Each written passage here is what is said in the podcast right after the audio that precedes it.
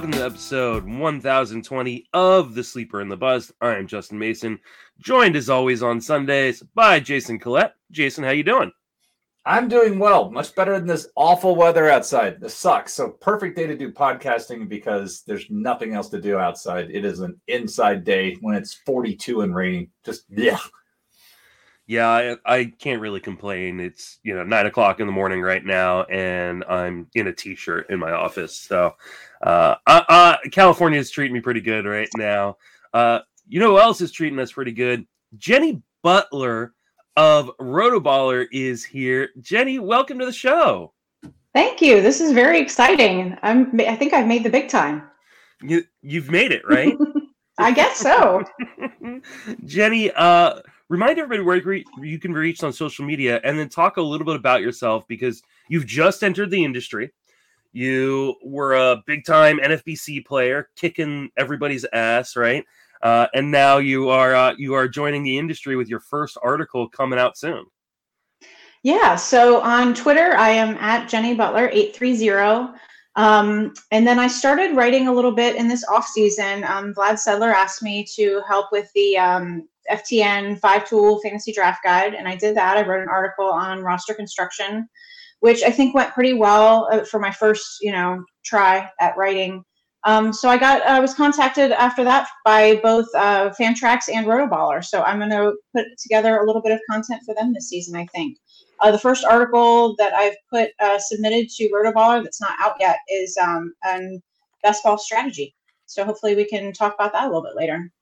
I think we absolutely should because uh, we are going to be talking about uh, speed mostly today, but we also have a few questions uh, from Twitter, including a best ball question. So we'll let you take the reins on that one uh, and kind of give your insight.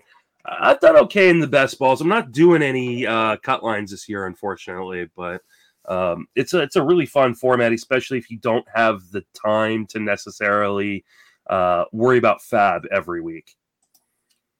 I've yeah, never done definitely. either. I've, I've I've never done cut line. I've never done uh, best ball. you don't like, you don't do the ras, ras slam? Huh. Oh, okay.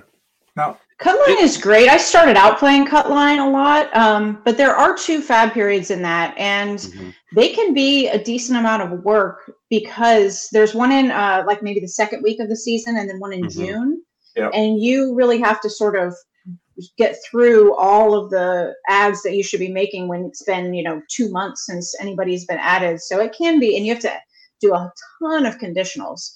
Mm-hmm. so you know it can be definitely some work on those two for those two days but it's still nice. Best ball format is really nice. You know having your optimal lineup scored for you every week is really nice not to have to think about you know which pitchers you want to start and things like that. So i really enjoy it yeah, I, I, like it a lot too. Um, especially when I've got a million leagues, it's nice to be able to uh, not have to do FAAB for all of them and set lineups for all of them each week. Uh, because I had to cut so many leagues this year to win my bet with Rob Silver, which you were you were present for when I yeah. am the official witness to that bet. Uh-huh. Yeah. Yeah, that's right. You were you were standing right there when we made it, and I'm going to win this bet, Rob. I don't care uh, how how many times you tempt me with more leagues. Uh, but uh, yeah, I, I, had to drop all my basketball leagues in order to make sure I got my more important leagues kind of in. But uh, let's uh, let's talk about uh, a need for speed. Jason, you uh, released an article, uh, I guess this week on Friday, uh, over at RotoWire talking about it. Why don't you give kind of a rundown of what you went over before we get into the players we're going to discuss, and then I'll put a link to that uh, that article uh, in the show notes, so that way uh, people who are subscribing or want to go subscribe over at uh, RotoWire can uh, find that article.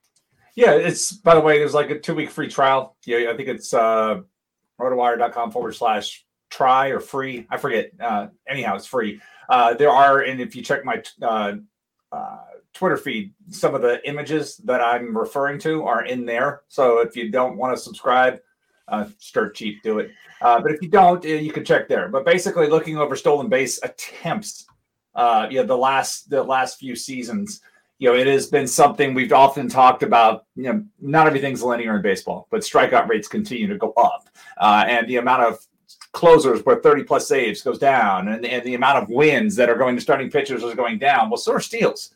You know, steals uh, have declined quite a bit, something like 35% or attempts over the past decade. Um, and but the success rate is going up, so teams are being more judicious and when they're attempting those stolen bases. Uh, and so, you know, a lot of the talk has been, you know, there's been a lot of talk lately about Myles Straw. Uh, because Myles Straw is like that guy outside the top 100. Like everybody seems to have an eye on because, like, okay, I, I ignored speed or I didn't do enough speed. I've got to go get somebody. And like he's the most obvious guy sitting right there outside the top 100, uh, even though the rest of his game is rather flawed. Uh, uh, but that's you know that's where it is, and so I'm trying to look at steals and, and, use one of my own teams. You know, we were talking about the different teams that we have done, and I picked 15th in a league and opened up with pocket aces, and then use that as to like, hey, what happened when I decided to let speed go and didn't take it. Uh, and then my, I believe my third round pick in that league was Lindor, and then how I just tried to do that, and then what it forced me to do in the reserves, um, because so much of the steals is concentrated inside that top 100. I have some graphics around it just talking about where this where the pool is. He used the projected steals out there, and I was using RotoWires for the basis of this article. You know, over 36% of the projected steals are inside the top 100 by ADP over the past month. Uh, and that's where they tend to live. And then after that, you're looking at like if you get if you're in a deeper league and you get to pick 400, you have 13% of the steals left in the pool. If you're fighting with another team like that, everybody's fighting for it. Uh, and it's just, you know, the last piece I would say is just the number of players with 20 steals. 10 years ago, we had 50 players with that many steals. This past season, we had 19. We had more, we had more players with 20 steals uh, in 2019. We had 21. Then it went to 19. It's gone 28. So that growth keeps going, that trend keeps going down. Um, and that's even with Mondesi only playing a month each of the last two seasons, and he's still doing it, right? Uh, so it's just it's becoming more and more scarce. And if you make the strategic decision to either focus on starting pitching, double tap closers, you know, pocket aces, those types of things, these are the sacrifices you're making and how you're going to have to try to build your team the rest of the way. And so um, I was looking at strategy and did call out a few names of it uh, and showed some of the names I pursued uh, within my own. But again, it's you know, 10 is the new 20, five is the new 10. That's where the steals are. And you just kind of have to build your way through it. Yeah. Um, and what I so what I did for today's rundown is I went to the ATC projections uh, that are over on Fangraphs that uh, Ariel Cohen does, uh, and I sorted by stolen bases, and I pretty much put a list together of every single player that is projected by ATC to steal 20 bases. 16, 16 players are expected to uh, or projected to steal 20 bases. Um, and only five of them go outside of the top 50 according to ADP. We're going to uh, touch on all, touch on, on on them all, but Jenny, when we start with you in terms of what your stolen base strategy is when you head into a draft, do you just make sure you get a, a couple early guys, or are you going to spread the risk throughout the draft? Yeah, I wish that I had some like strategy that was not what everybody else is trying to do, but I don't know that there's a way to get around it. So, you know, I'm doing, you know, the same thing, trying to get them early. I don't generally like to wait on the later guys just because they hurt you in so many other categories. So, you know, if you can get, you know, one of those first round guys, that's great. But I do like to come out of the fourth round, fifth round, maybe with um, a couple of guys that will get me significant steals. And then I also, throughout the rest of the draft, try and get those chip in steals wherever I can, you know, the 6, 8, 10 stolen base type of guys. But at the same time, you know, that has hurt me in the past because I tend to stay away from the big sluggers. You know, I don't roster the Vlads and the Pete Alonsos and guys like that. And I've ended up in some leagues struggling with power. Um, later in the season or later in the draft. So I, it's definitely a balancing act. Yeah, it's a balancing act that it can be very, very difficult to pay off. I, I'm the same way. I try to get at least two guys in my first five picks uh, that I feel like are going to give me stolen bases. Um, you know, every once in a while, I end up leaving those first five rounds without enough stolen bases, and I feel like I'm having to take real risk later on. I, I did a draft earlier this offseason. Uh, I always do one draft early in the offseason where I go, I'm going to take the best player available through the first five rounds. Um, And I did this in a draft, and I went, man, look at this team through the first six rounds. You know, I had Jack Flaherty as my number three starter. I had, you know, and then I went, I have like no stolen bases, like not nearly enough. Um, and then I so I had to take shots on Myles Straw and Nicky Lopez, and uh, by the time I you know finished the draft, I went, I hate this team. I absolutely hate this team, um, and I feel like I may have just lit my entry fee on fire. So um, I definitely want to try to st- give myself as many options as I can, and this is something Paul and I discussed in the last episode. Is I don't want to limit my options. I don't want to limit the roads I can go down in a draft. And I feel like if I don't get enough speed early, then I'm limiting the the options I've got later on. Yeah, I think one thing, if I can sidebar slightly into a you know John Laghezza, you know counterpoint, is I I feel like I hear so many people saying you know, when you're talking about catchers or saves or speed or third baseman, you know, I just want to take the best player available. I want to take, you know, I don't want to draft an early catcher because there are other guys, you know, in that same round that are actually better players. And I get all that, but you're at any point during the draft, wherever you decide to take your catcher or your third baseman, probably everybody around them is a better player. It's it's not any different later than it was earlier. So mm-hmm you know, having a, a player that can set you apart in saves or steals or a catcher or a third base can really be helpful. And you are giving up something to do that. You're giving up, you know, an overall slightly worse player at that point in the draft. But, you know, the, the difference that you're making compared to what you will be taking later, I think is worth it a lot of the time. Yeah. Jason, what about you? What is your general uh, stolen base strategy? I know you've got the article; people can go read kind of what you have been doing and what you kind of uh, plan to do. But just give kind of a general overview. Um, I would say the the biggest one is separating it. Let's talk auction first. An auction, um, I'm doing whatever I can to avoid having to draft a jackrabbit. Like I don't want to get into this situation where I have to. Like I've got AL labor next uh, coming up in six days or five days and I've got AL tout following that. In both mm-hmm. cases, I'll be very transparent. I don't want to get to the spot where I've got to overpay for Myles Straw because there's going to be somebody else in the in the auction that's going to have to do the same thing I am.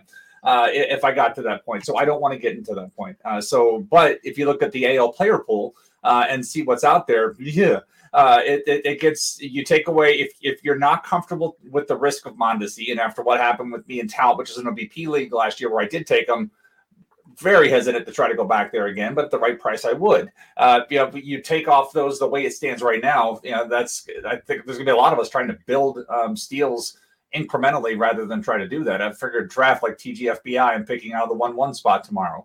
Um, that's either going to be Turner or Ramirez, most likely Turner. Uh, but I'm, you know, I've got that first pick. I may take the entire four-hour clock as a power trip because I can do that uh, and set the tone. Because I know a lot of people are going to be slow playing picks anyhow, waiting for the news, news to break. And you know, fingers crossed we get something in the next 48 hours and uh, things happen. But in all seriousness, that's you know, those are the only two guys I'm even considering uh, for that for that one-one spot, and that really helps set the tone. So I don't, I can maybe take a chance on uh, a more all power guy. Uh, whereas, like, because you know, fingers crossed, Turner can stay healthy or Ramirez can stay healthy, then I've got that uh, foundation. So um, it really, when I go into it, I always want to build, but if the opportunity comes up early enough, I'll lean towards the guy with more speed than the guy with more power because I know I can find the power later, and I'm always comfortable with my pitching.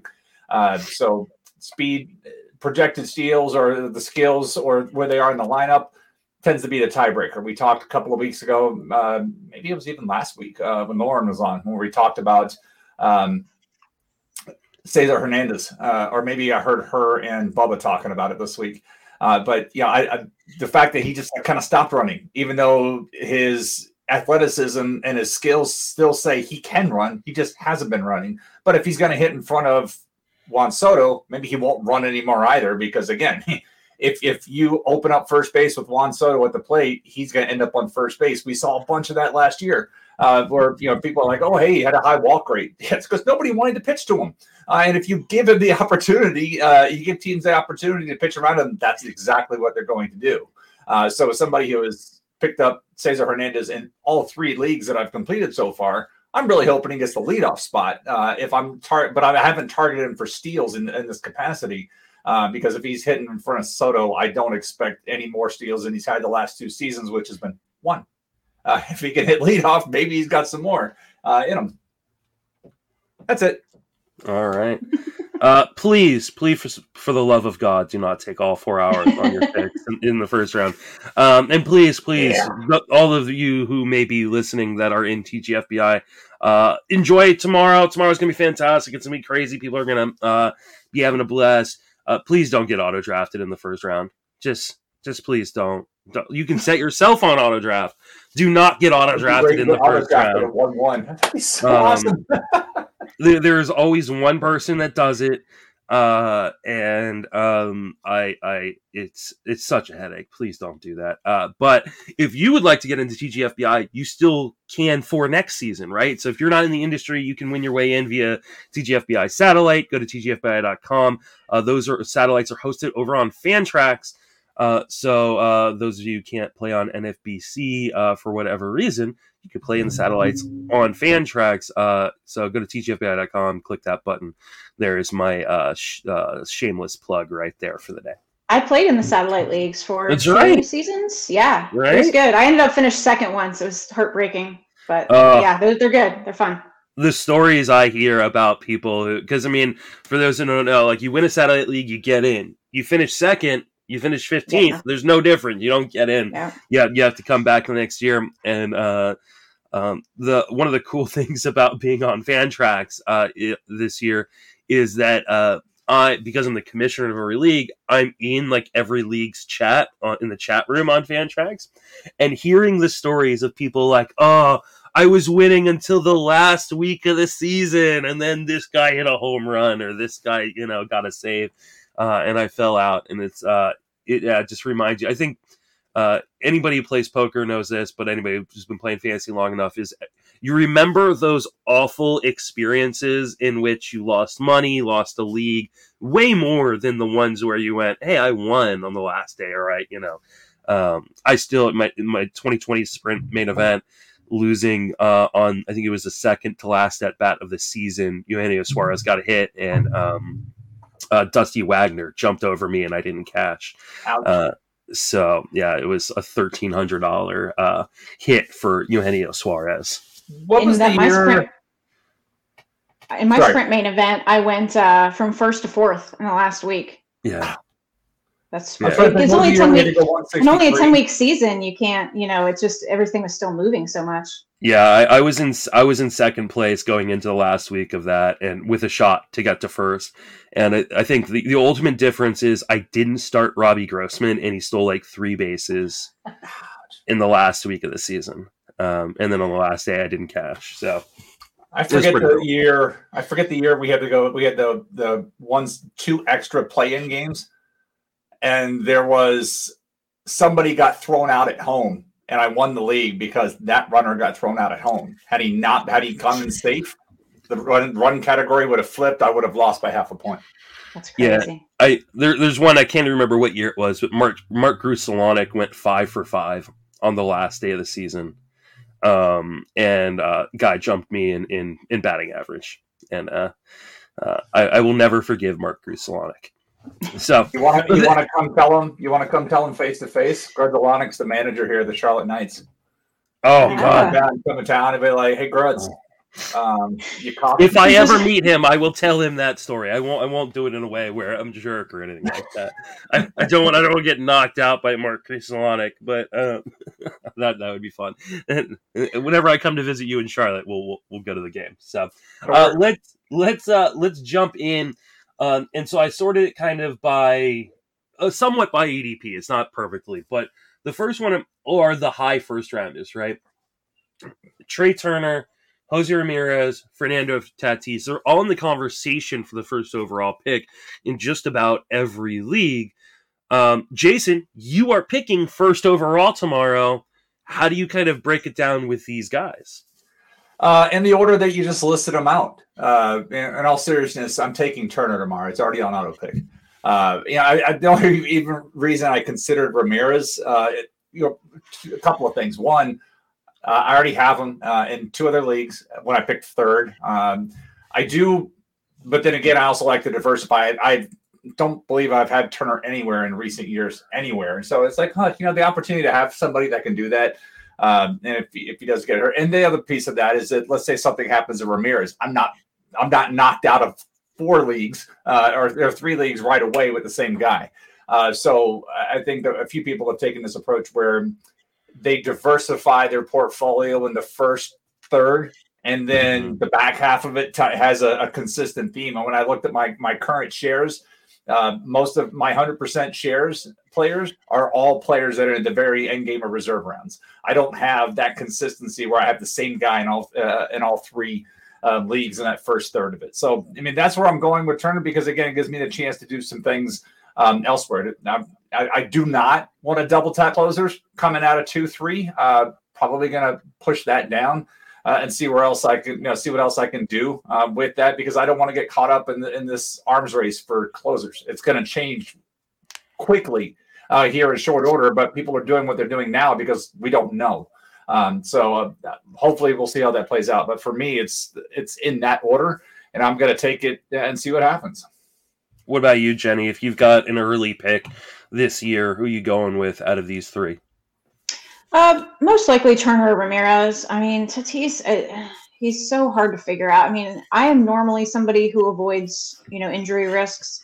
And the fact that he did not get surgery on his shoulder really bothers me. Um, but he's he's got such upside. I just don't think I can do it in a, a league where I'm paying a lot of money.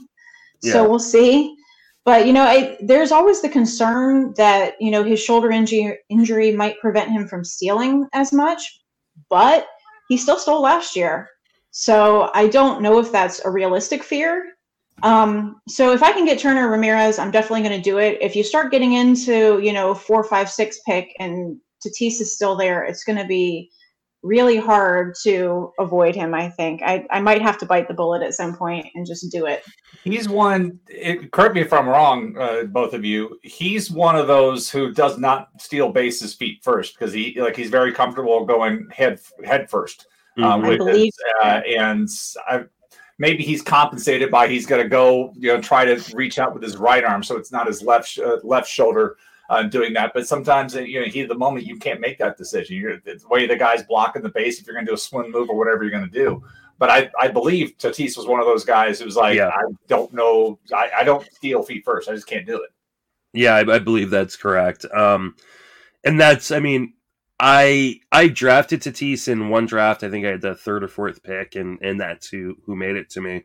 Um, but I just can't imagine being willing to pull the trigger on a league that's really really important to me on a high money value league um, i know that if he stays healthy for the full season he is easily the best player in fantasy um, and so i think there are going to be people who just say screw the injury risk i'm hoping for 40 30 or maybe even greater or something like that but i can't be that guy I, with my history of my own shoulder problems i, I just mine too that's why i never even considered them uh, yep. one one, I just can't because it'll be my luck that's okay. Hey, you got Tatis, and pop, there it goes. Um, I mean, he's especially enticing with the infield outfield eligibility this year because mm-hmm. you know outfield has some pretty major drop offs. So to get a guy who can you know play short but also move out your outfield for you uh, is super enticing.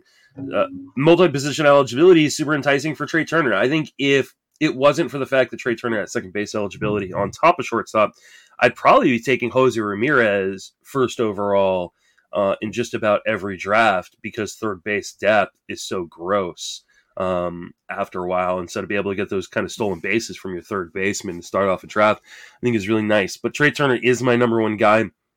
That could change if the Guardians trade Jose Ramirez to a better team uh, you know, let's say they decide to trade him to a team that needs a third baseman like the Blue Jays. Uh, or uh, or you know, I, I, can't think of any other team off top of my head, but uh, I could see myself uh, jumping Jose Ramirez up. But I, I mean, I don't think you can go wrong between Jose Ramirez or Trea Turner. I mean, and probably not going wrong. I mean, e- even in a season in which he was hurt like four or five times, Tatis still had a monster season. So you yeah. probably can't go wrong there. It's just a little bit too risky for the first round for me. Um, unless I'm around pick eight and he ends up there. I'm in pick eight tomorrow on TGFBI. I do not think he's going to be there. So no, well, he hasn't been anything over the last month. He's been as low as uh, six is his is his yeah. um, max. I think six. I'd really have to think about it because I mean six. You're saying that Trea Turner's gone, Jose Ramirez is gone, uh, Gerrit Cole is likely gone, Bichette's likely gone. Um, who's probably the other one? Um, Soto, maybe. Maybe Soto. I don't know that I'm. I would take Soto up that high, anyways. I, I mean, I, I think he's an amazing player, but that seems really high for a guy that I'm not really sure about his stolen base potential. I'm now worried about, uh, you know, the team context in Washington a little bit in terms of how bad his runs and RBIs could potentially be. Uh, I, I think Soto's being overdrafted personally because everybody loves him. But that's just oh, he's, me. He's gone. He's one of the five guys that have gone first overall. I don't, uh, I don't understand. Yeah, I don't. I don't. And and maybe I'm maybe I'm overrating. You know, I'm usually not the lineup protection guy. I'm usually the person who rails against that. Um, but I maybe I'm overrating that. But I, yeah, Soto like I, am picking an eight tomorrow if Soto's there, which I know he will not be because Shelly Verougstraete is picking two spots ahead of me, and if it if Soto gets to Shelly Shelly, yeah, that will be like the smash of the button. That's so fast. Um, if not her dog will attack yeah. her. Yeah, exactly. Whose name's um, Soto, for those who don't know. yeah, Sh- Shelly and I had the first overall pick in the tag team league last year, and we took we took Soto first overall. So I can't imagine Soto gets to me tomorrow, but if he were, I think I would pass on him, honestly. But um, that is a different conversation for a different day. Um, and I'm sure we'll be talking on a lot of pods tomorrow about TGFBI. So definitely be on Twitter uh, and uh, uh, on TGFBI. I will have links to all the draft boards on TGFBI.com. Uh, to the ADP and all the draft boards uh, that will be updating live. So, uh, the next guy is Shohei Ohtani. Speaking of a guy that um, creates an interesting dilemma going in the first round. He's one of the guys that is projected to steal more than 20 bases, coming off of a monster offensive year and a really good pitching year. Jenny, can you see yourself building around Shohei Ohtani from the first round, considering he's UT only and he's a pitcher and a hitter, which I think adds up quite a bit more risk? Yeah, the risk is definitely increased. Um, and I generally am not a huge fan of taking UT only guys. Um, I know a year or two ago there was a lot of pushback on that. Mm-hmm. Um, but I think a lot of that had to do with guys like, you know, Nelson Cruz and really high quality players. But, and Ohtani is one of those. Um, but filling my UT spot first kind of blows my mind a little bit. And I don't know if I can do it. Um, I'm picking seven tomorrow, and this may be a decision that I have to make. Um, but I I don't think it's likely. I also don't know that he he's another one that I wouldn't be totally shocked if he didn't continue to steal at the rate that he has been, just you know, in the interest of keeping him healthy. Um, but I will add, just side note, even though steals are not as big of a deal in baseball, Shohei Ohtani is is quite possibly the number one overall pick in a best ball league because he will be automatically rostered either at pitcher or utility, whichever, you know, wherever he fits best in your lineup. So there's that. And also in daily moves leagues where he's yes. eligible at, at first or at uh in um at UT and as a pitcher, I he's I think easily the first overall pick considering you get um you know both statistics on, you know so uh you know, obviously in the in this situation, we're talking about where he is still one player, but he you've got weekly moves. Um, so Jason, uh, what are what are you doing? Are, are you willing to take Shohei Ohtani as early as he's going? Uh, I'll actually bring this up because uh, I don't know if folks saw the um, the mixed labor draft earlier this week. Ohtani went 25th Wow. wow. Yeah, like okay. he that, fell. that's he that's Roto in the middle of the second round. Uh, and that that's was too low. I was really surprised. I mean, you know, 15 folks in this room, everybody is is writing or producing content in this space, and he went just after Max Scherzer and just in front of Starling Marte. That was the range. Just couldn't kind of couldn't believe that he slid. But you know, the first there was no surprises. Honestly, there were no surprises in the first round Then in, la- in labor, is he he's dual eligible in labor? Yep. Oh wow. Okay. Yep. That's uh, Buehler, Devers, uh, Alvarez, Freeman, Machado, Woodruff, DeGrom, Scherzer, Ohtani. That was the second round. That's how it went. So I was rather surprised he went. And I remember because I was doing live stream with Erickson, and you know, he's he was like he ended up taking Woodruff only, and later he was like kind of missed the fact Ohtani had not been taken uh, at, at that point, Hmm. uh, where he thought he you know maybe in hindsight go back and do that. But I was just surprised to see him fall because obviously in NFBC format he has not, uh, and he's and he's going there um, with that. I don't mind filling utility spot. You know, I, you know, last year we had a number of guys. In fact, I went into AL labor throwing those guys out. Uh, like that's who I was tossing uh, for nomination because I wanted to see like the. Uh, I think the first name I threw was Yermin Mercedes, and I just and then I threw Franmil Reyes. You know, I kept until I ended up purchasing one of them, uh, and I did the same thing in a home league because in our uh, uh, in a home league, I ended up there were only so many players that could even take a utility guy, um, and JD Martinez only had was UT only last year, and so Mhm. I strategically filled everybody else's spot and then got JD Martinez for eleven dollars in that league because I had to wait until somebody else was out of uh, until that other person spent the money. Then I threw a JD Martinez, and I you know I said eleven dollars, and nobody could top it because nobody else had the utility spot open. Uh, there was one other person who had it for ten dollars, and so I just said eleven to get that over with, um, or ten, something like that, whatever it was. I had to strategically utilize that. And this year, like if you're an AL person, currently, right now, the only guy that qualifies in that spot is Gavin Sheets. You know, he's in that role. Uh, and I said it last week. You know, labor this weekend, Gavin Sheets can be the first guy to throw out uh, when it comes around to me if he's not already thrown out because you know I want somebody to whoever whoever gets him believes it has no problem filling up the utility spot and and, and losing that in draft flex, uh, flexibility during an auction, which is important to have. So if you're going to fill that out from a strategic uh, from a strategy, I keep saying that from a strategy standpoint, uh, then you need to be you got to plan for it. Like uh, I'm going to lose that flexibility. Uh, and so perhaps you then make your shift to looking for some of those Swiss Army knife type players, your Turners that have second base and shortstop, or um, just drawing a blank on somebody with three position eligibility out there. I know there's a couple of guys. Cro- but, you know, Cronenworth, LeMahieu. there you go. Thank you. Uh, those types. So you may have to make a shift in that direction to allow you allow yourself some flexibility within the within the draft or within. It's not as much as an NFBC because you don't have to draft uh, in a regular OC or you don't have to draft an active lineup in the 23. Uh, but in, in a home league or, or uh, format you have to, at least you have some flexibility being able to move a guy without within positions if you sacrifice your utility spot. Yeah, um, I think in my very uh, it was actually a mock draft. I think my very first mock draft of the year for for um for one of the magazines. I took Ohtani, I think sixth or seventh overall, um, and uh, I didn't mind the way my build turned out, but I have a I've had a really hard time pulling the trigger uh, when I've had the opportunity. Uh, I just don't love the idea of starting off with zero flexibility. Um, I don't mind the fact that he's a pitcher and hitter. You know, I, I draft him as a hitter. That's, I mean, I'm I'm thinking of him as a hitter, and then Yeah. in season, if I need pitching, um, if I'm doing well enough in offensive categories where I can move him out of my UT spot, I'm fine with that. And I'm not an anti UT guy. Anybody who's listened to uh, me over the years knows that I love Nelson Cruz.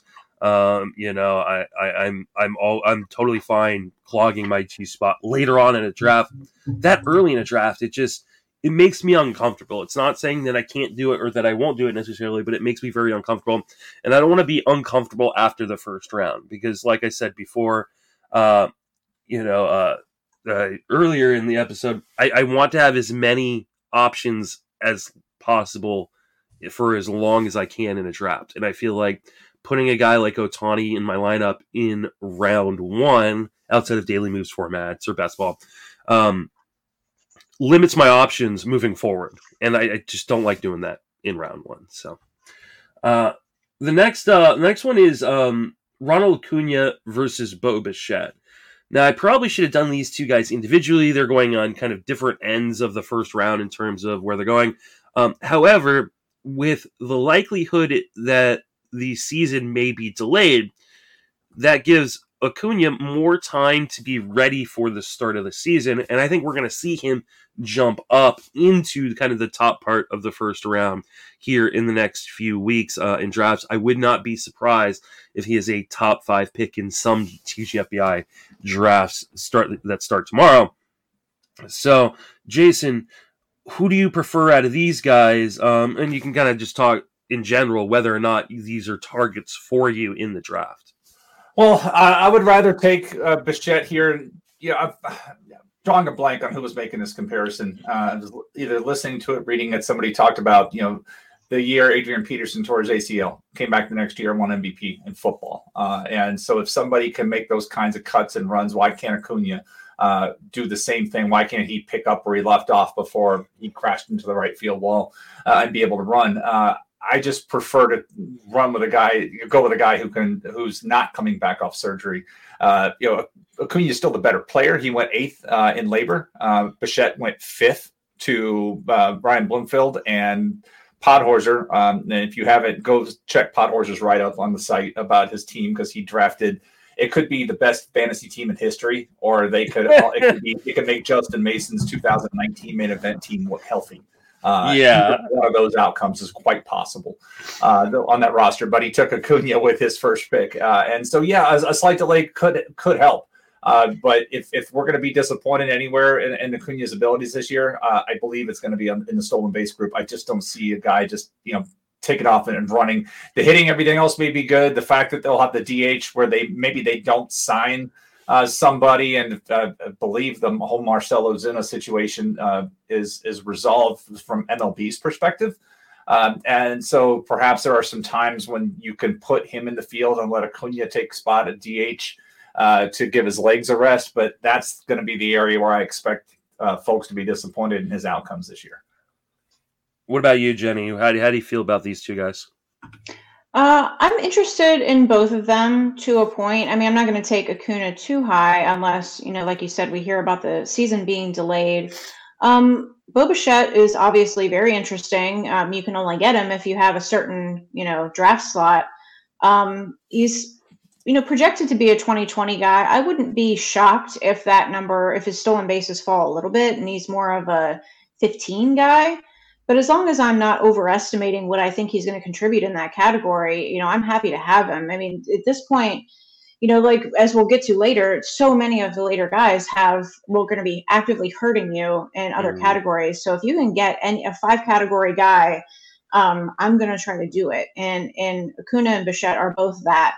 Um, you know, it, it's possible that Acuna will um, not steal as much at the start of the season, but I think that you know, even in a half a season, he can probably steal enough to make it worth your while, and he's good everywhere else. So, um, you know, the injury is is concerning, but not doesn't keep me away from him entirely. So, I'm happy to get either one of these guys if I can.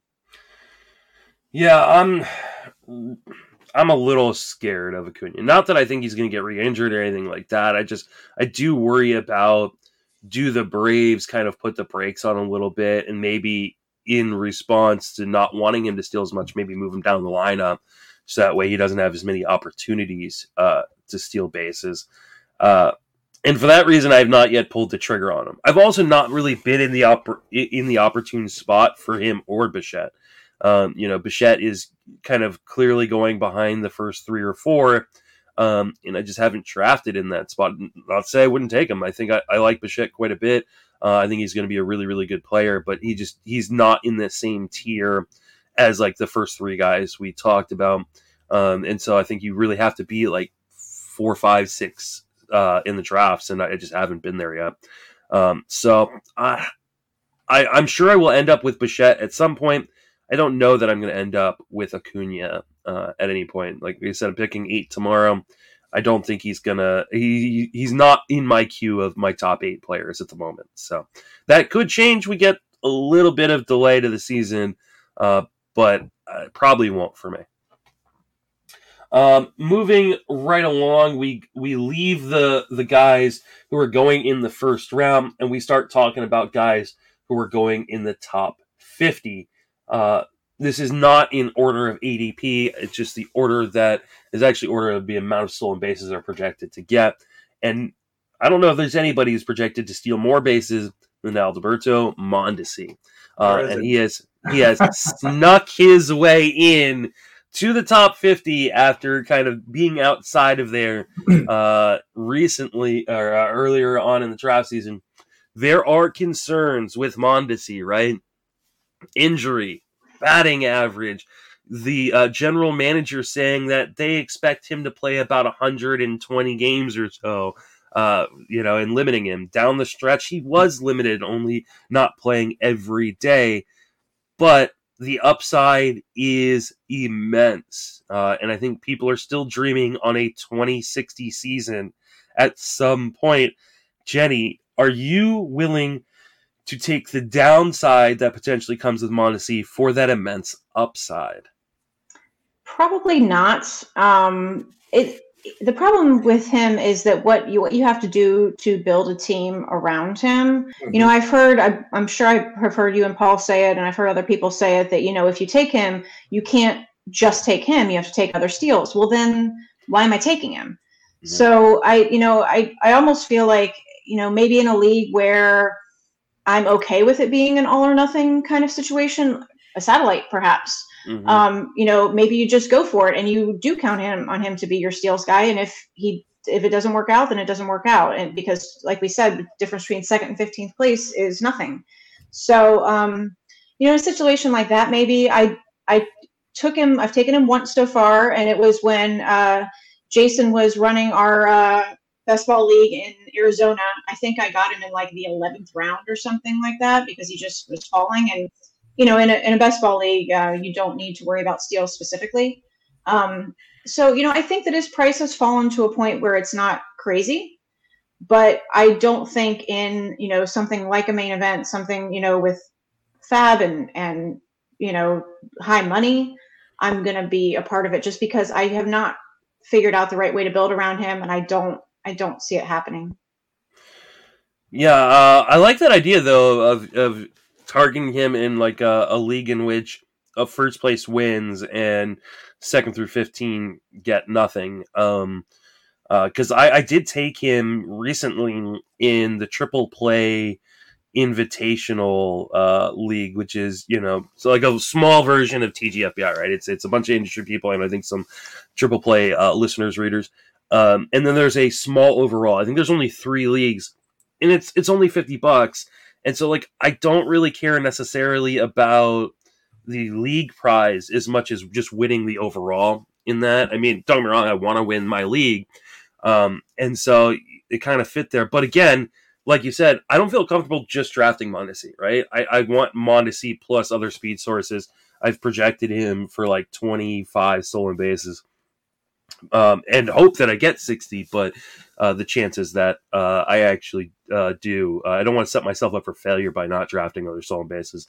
It's unlikely he's going to fall on my teams as we go forward through draft season, just because the risk is so great. I think the only reason I'm I even entertain taking him is because third base is so bad and he's third base eligible this year. Um, and so when you start kind of getting past him in terms of third base, uh, it gets really gross really quickly. Uh, and so that's been kind of one of the reasons why I'm willing to uh, attack and uh, and go after Mondesi there. Jason, where are you at on Mondesi?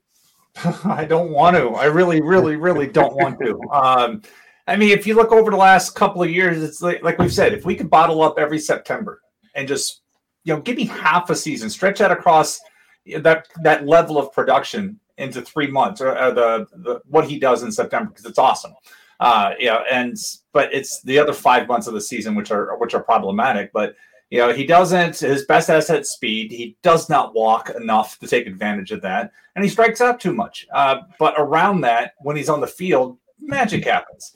Uh, and so that's why people are still there. But it's it's the fact that he's still going in the mid 50s, and this was another guy that Podhorzer took uh, on the team.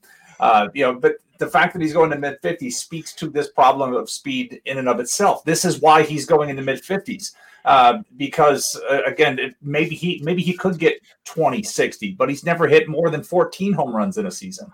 Uh, and it's it's just really tough to, as Jenny was saying, you're not just taking him. Uh, and like we were talking with Turner earlier, I can take Turner uh, and you know ignore it for a little while. But sometimes you take Mondesi because he's projected for the most steals out there. Like he's 45 is, is usually is uh, about the, the mean for what I've seen for his projected steals. Um, but you, you got you have to take something else because you can't just get kicked out if he decides to get hurt the day before the season starts like he did last year. I was chasing steals all season uh, in town, and thank God that Starling Marte came to the AL because uh, that's what between him coming to the AL last year and then Mondesi playing in September, I was able to get out of dead last in stolen bases and get up into the middle. And until you, if you score below 60 points, you lose FAB. I got up over the 60 point threshold because of the gains I made in steals in September because Mondesi decided to show up. Uh, and and Marte was running uh, there, so that helps. But it was a it was a grind all season to get out of dead last in steals because you know when you come in we out of an AL uh, AL only auction, it's only you know, I'm good. I've got good enough speed. I wasn't trying to win the category, but when 80 percent of my plan went out the window on day one, that was problematic. Yeah, I think one thing that you know is kind of a misconception in leagues with a big overall, like the main event or something like that, is that you need to take these guys who are potential home run hitters, not literal home run hitters, but you know, like guys who can can do that for you, like Mondesi. And I don't think that's really not the case. I mean, if you look at the teams that do well in the overall main event, they have a lot of safe players. They're not going for you know the big you know Mondesi types. They're not going for the all or nothing type guys. So I think that can sometimes be um, misunderstood. And I, I mean, uh, one of the best panels I've ever watched was uh, a Arizona Fall League panel in 2019 uh, with Dave Potts and Vlad Sedler and I think Rob Silver. Um, I was sitting in there. Yeah, and in Dave talking exactly about that is often people think, and I thought when I went into my first main event, seventeen hundred dollars on fire, that upside, upside's the play. Go for the upside. Go for the ceiling. Go for the roof. You look at a lot of these main event overall winners, and you can actually, you know, beauty of NFBC is you can go and look at all the previous leagues and see who drafted who. Um, and you can see like these these leagues are often pretty boring. Like they're just guys who accumulated the most amount of plate appearances, the most amount of in, uh, innings, um, and they obviously they were good, right? They, they don't have bad players or anything, but they just they they had all these accumulators that really set them apart from the rest of the league, and they don't often have these you know shoot for the moon Byron Buxton Mondesi types. So. Um, uh, that was such a good panel that it was so crowded that you and I were sitting on the floor yeah, together. Yeah. And I was happy one. too. Uh, yeah, yeah, I mean, I, I had, uh, I felt bad for the other panels going around at that time because, yeah, yeah, I think everybody was in that room. You're just kicking, you're just kicking Pod's team because he took Buxton right after he took Mondesi. Yeah, I, I, love, I love Podhorzer. I absolutely love him. I think he's one of the nicest guys in the world. Um, I've got a great funny story that I'm not going to tell today, but uh, about the first time we met. Um, but uh, he has so much risk on that team. There is like absolutely no way that that is going to be successful. I hope I'm wrong. I hope because it caused a huge stir on Twitter uh, between some uh, a bunch of high stakes people, a bunch of industry people, and then just some, some regular Joes. Um, uh, to the point where like I had to log off for a few hours because it, it, monopolized my workday.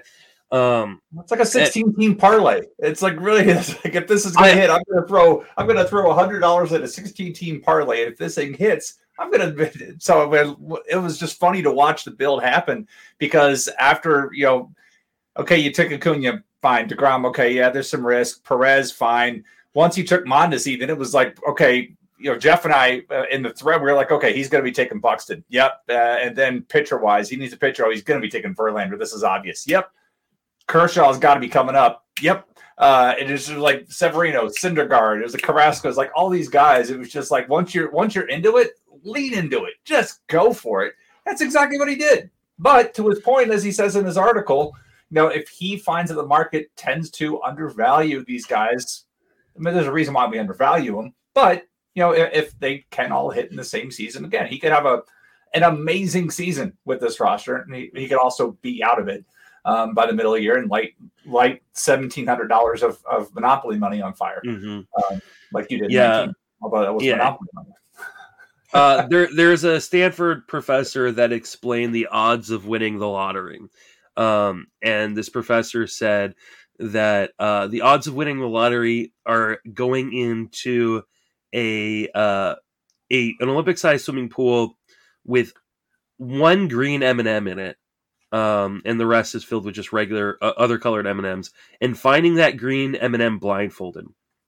And if you uh, put together teams like this, yes, there's a chance we're going to find that green M&M. But more likely than not, you're going to have to do what I did in 2019, which was work my ass off to not finish dead last in the overall. Um, because on top of the injury risk he already took, what if other guys that he didn't think were injured? What if Sal Perez gets injured? Like you know, I mean, you can't you couldn't sustain all those injuries. I like I said, love Podhorzer there's part of me that hopes he wins that league um, just to shove it in people's faces who, who brutally mean um, on Twitter for no apparent reason about it. Yeah, I was I was watching that uh li- the stream that you guys were doing with Erickson and Zinkie, and um, Mhm. I think that what Fred Zinkie said was probably right. That the most likely scenario is that like half the guys stay healthy, or a portion of them stay healthy, a portion of them get hurt, and then you're just kind of middling. Yeah. And so it doesn't. You really kind of need them all to stay healthy, which is Right. you know that much more unlikely. Yeah, and it just it's just so hard for it all to come together. Uh, and then the part, the other part of me hopes him he is not uh, he he does not do well because I'm drafting like none of those guys. so if they do well, then mo- some of my other teams may be in some trouble. So, uh, but. I, I love Mike. He he's a good dude. He's a really good analyst. He's won you know big industry leagues before, so he knows Yeah, what he's he doing. Yeah. And his So- projections came out this week, so Mhm. Yep. check on those. I- I get them every year. So uh, he Pod, Pod does great work. So uh, moving on to uh, the aforementioned Starling Marte, uh, who helped Jason get out of that basement in stolen bases. Uh, he is now with the Mets. Uh, and th- he is going pretty squarely in that second round because of his stolen base potential, coming off of a monster second half with the A's. Uh, Jenny, what are your thoughts? Are you drafting Starling Marte? Um, I would like to not. I mean, I, I'm I'm open to it because he's somebody in the first four rounds that can get me steals, and depending on how things fall and where my draft pick is, that might be what I'm doing. But I kind of hope I don't have to. I think that we are paying for uh, you know potentially a career, quote unquote career year. Um, I don't know that he is going. You know, like steals are so much about desire and team you know team desire and player desire. And you know he may have really had it you know in him to steal every time he got on base last season. That doesn't mean he's going to want to do it this year. That doesn't mean the team is going to want to do it this year. So i and i also just generally i know one of the things that i've learned from glenn colton and rick wolf is you know i don't generally um, draft guys in, in their first year and on a new contract so I hope that I don't need to draft him, but if you know if, he's better than the later options. So if if it comes down to it, I'll do it if it works out that way. Jason, what about you? Are you uh, rewarding Marte's stellar performance for your team by putting him back on your team? Uh, not the price. Uh, I, and I'm scared for a few reasons. Jenny brought up one uh, about him moving to a new team, but I'm also really concerned about Buck Showalter running the Mets uh, now. Uh, and Buck Showalter, you know, when he had the reins of Baltimore and had a couple of guys that ran, he did not leverage them as often because he was playing for the home run because he had Chris Davis before Chris Davis sucked. Uh, and, and he had Manny Machado. Like he had these types of guys. And so he decided, I'm going to you know, play for the three run home run instead of try to manufacture runs. And you look at this Mets lineup uh, and they have the talent. So can you imagine him letting Marte run pretty much freely as, as Miami and Oakland did, uh, particularly Oakland, uh, letting him do whatever he wants when they're trying to set up the middle part of that offense. So I'm, I'm concerned about the change of location, the change of manager who's got a track record of not leveraging these types of athletes to their full uh, potential uh, on the stolen bases. Whereas if he he's going in the back half of the second round, he went uh, in labor to Stephania Bell uh, in the right after uh, right after the Ohtani pick. Uh, and in between Tim Anderson. But I, I'm concerned, like we talked about Acuna being that disappointment in the first round with steals. Marte to me is the next guy uh, in the second round that we're going to look back and be like, where did the steals go? And Buck Showalter is going to be sitting there with that stoic look on his face, like, did you not believe me the previous seasons? Uh, so I, he's still going to get double digits, but it's you know, when you look at his managerial track record, uh, and happy to put a link in the show notes so you can look at this because Baseball Reference does a great job with this. Uh, you know, you can take a look at the at the rate uh, of his base runners stealing second and third, uh, and I want to say Marte had a number of uh, attempts stealing third last year, and that's something that Showalter does not like doing. Um, and so wherever the steals are projected for Marte, I, I would shave 10, 15% off them and, and plan around that. Yeah. Um, in 2021, Starling Marte stole 47 bases. In 2014, the Baltimore Orioles under Buck Showalter uh, stole 44 bases. In 2015, the Baltimore Orioles under Buck Showalter stole 44 bases. In 2016, the Baltimore Orioles under Buck Showalter stole 19, 19 bases, bases as a team. In 2017, the Baltimore Orioles under Buck Showalter stole 32 bases. Um, I now maybe this is going to be more team contacts. They didn't have as many guys who could steal. Uh, I don't know how much I buy that. I, I also don't know how much he's going to be in charge of that. Like, will the front office who's gone out and gotten Starling Marte and Mark Canha, guys who can steal bases, say, no, you're going to let these guys run a little bit and Buck's going to listen. I don't know. I also know that Starling Marte has had a pretty lengthy injury history uh, over the course of his career. I love Starling Marte. I've always been a Starling Marte guy. I can't pay a top 25 price, which is pretty much where he's going at this point. If I'm at the back end of like the two three turn, and he gets to me, I think that's a conversation I'm I'm willing to have depending on how I started. But more than likely, if I'm drafting on that two three turn, I've got Turner or I've got Jose Ramirez. I don't necessarily need a Starling Marte and the risk that he comes with. So it seems unlikely, as much as I've liked him in the past, uh, that I'm going to end up with him. I think the only real opportunity is if for some reason I have like a top five pick and I go Cole and I in that second round he gets back around to me. I think that is probably the only scenario in which I'm probably taking him, uh, which is a bummer. I'm rooting for him. I like Starling Marte a lot as a player. Uh, I've always rooted for him, but he's just probably not going to be on many of my teams this year. And we talked about opportunities, about how often he was running. So last year, you know, again using baseball reference, uh, he had 193 stolen base opportunities last year, and a stolen base opportunity is defined as the man's on base and the base in front of him is unoccupied. Now, I'm not talking about third base and home. I'm talking he's on first or second, and second or third is unoccupied. So he had 193 chances, attempted 52 stolen bases, and was 47 out of 52, which puts him at a 26, 27 percent uh, attempt rate. Then the previous in, in 2020, that was a 12% attempt rate. Uh, in 2019, it was a set a 17% attempt rate. So last year is like just look at the three year trending with 17, 12, and then on you know then with the Marlins slash A's 27%. Now he's going to a manager who has historically not done so much. So I would expect movement back towards 2019, which is where he's 25 of 31, and 25 would be really good this year. Uh, it's just not, uh, and we're talking again. We're talking about a guy who's going to be turning 33 in this season. Uh, so you know, to me, I, I would I'd be stunned if we got a repeat of, of 40 plus deals out of him. Uh, obviously, safer than taking Mondesi, but at the same time, I you know.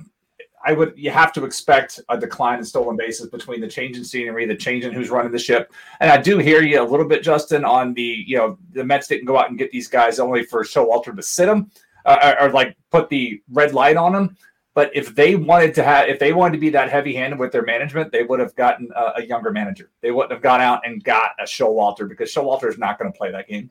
You know, if they wanted a puppet, they can go find somebody. If they want, they brought Showalter in for a reason, uh, and they want him to do what he does. Uh, and I'm unfortunately Mets, gonna Mets gonna Mets. That's yeah. I mean, that's yeah. uh, I you know I feel bad for Mets fans because I, I, I really would like to. It's gonna be the year, man. Yeah, you got to believe. Is that what their slogan is? Right? You got to believe. Yeah, I don't know. I don't, yeah, they, they shouldn't have a slogan at this point. Um, I'm going to pair the the next three in this in this kind of tier together. Uh, that's Whit Merrifield versus Cedric Mullins versus Trevor Story. All three are going within like five or six picks of each other, kind of in the uh, beginning of the third, middle of third round. Um, so, Jenny, which one out of these guys are you most likely to draft? And is there any that you're probably not drafting at all? Um, I'm open to any of them just because, you know, of the fact that I, I need to get speed in this first round. So you can't be too, too picky. Um, but I probably would lean the most towards Mullins. Um, That's right. I, I took him. I took him in the in the thousand dollar draft champions that I just finished. Um, he fell to, I got him at uh, round three, pick 10. I think that was fantastic. I will take that. I mean, it was one pick after Jordan Romano, so if that gives you any context. Yeah. Um, but uh, Merrifield is good. Merrifield should continue running. Like nothing's really changed in his situation. He's you know he's older too, which you know I can scare you, but I don't think is you know just on its own a reason to necessarily avoid him. Um, he doesn't. He's not going to give you the power um, and I think Cedric Mullins probably isn't going to give you a ton of power either. But you know, if, he can get in the high teens and still runs, that's good enough for me. And you know, he should be not not a not hurt you in batting average. That's good. Trevor Story, um, I like him in theory, but I don't. You know, without knowing where he's going to be, I'm worried about doing that in um, any kind of you know high investment league, just because you know, what if he goes to Houston. You know, they don't really steal very much. You know, so there's pos- it's a possibility that he could go somewhere where the uh, team or the manager um, puts the brakes on him. So that worries me a little bit. I'm sure he'll still be uh, a good contributor overall, but if you're just specifically talking about speed, I would worry a little bit because we don't know where he's going. I think that's fair. Jason, what about you? Who's your favorite? Anybody you're uh, avoiding? Not much to add. I mean, I've, I've talked about my issues with with Merrifield, the fact that he's never been hurt, and it's, it's just in this day and age for somebody to be a Wolverine like that and just never miss any single amount of time and play the volume of stuff he has. Um, something's got to give at some point. And if I'm saying that, and I'm saying he may not be a top 60 player because this is the year that that gives, I don't want to take him with the second pick of the third round like Fred did. Uh, Mullins went uh, 28th to Tim McLeod uh, towards the end of the second round, and Story went towards the back of the third to Ray Flowers. Yeah, I, I, do want to take my shot on Story. I would actually love if he went to Houston, given his pull tendencies, and you could really have a fun time there. Uh, and so I would take Story, but I'm not. But I think Story's properly priced. I would have pa- if I was picking where Mullins and Merrifield went. I would have passed on both of them at that price. Yeah, I mean, I don't think anybody who's ever heard this podcast before has not heard me just gush about Cedric mm-hmm. Mullins. So, I mean, clear to me, he's the uh, he's the prize of the, of this trio. Um, I've taken him as early as 15th overall in the AFL uh, AFL draft back in October. I don't think I would do that again, uh, but um, I've been loving getting him sometimes in the third round. Uh, if he's available to me, I think pick 25 is, is where my second round pick comes around. You're going to take him. Uh, tomorrow. I'm likely going to take him depending on who I got in the first round. You're going to take him. I, I, there's there's little to no chance that he makes it back around with everybody in the draft knowing who I am. But as Jenny so, said, like Jenny, you said that you got him the 10th pick of the third round. See, that price yeah. I would take. Uh, yeah. like, I'm not out on anybody, but if Mullins were sitting there towards the back end of the third round, I would take the chance at, just because at, all that volume. At the same time that Jenny made that pick, I was in a different draft and got him with the third pick or the uh, the uh, the eleventh pick of the third round.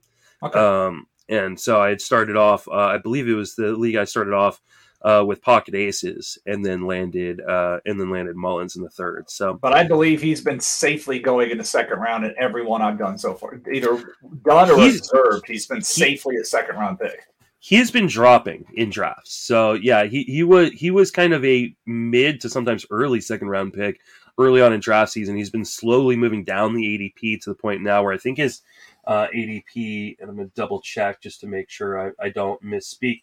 His ADP in draft champions leagues uh, since uh, the beginning of this month. So we've got a month's worth of drafts. Uh, that's 35 DCs um, is pick 35. So he is he is into the third round at this point uh, in 15 team leagues, almost out of the third round in 12 team leagues. I take that back. So, he went 313 to DVR in the AFL Writers League that we talked about last week. Yep. Yeah, he went 313 in that, and that was on the heels of an Ohtani and a Betts selection yeah. uh, that he had made. So that was DVR's first three picks were Ohtani, Betts, Mullins. So I don't have a problem taking Whit Merrifield or Trevor Story. I've not ended up. I think I've gotten Story once. I've not ended up with Merrifield um, at this point. Uh, I don't really have any concerns on either of them. I think they're both going to be uh, kind of what they've been.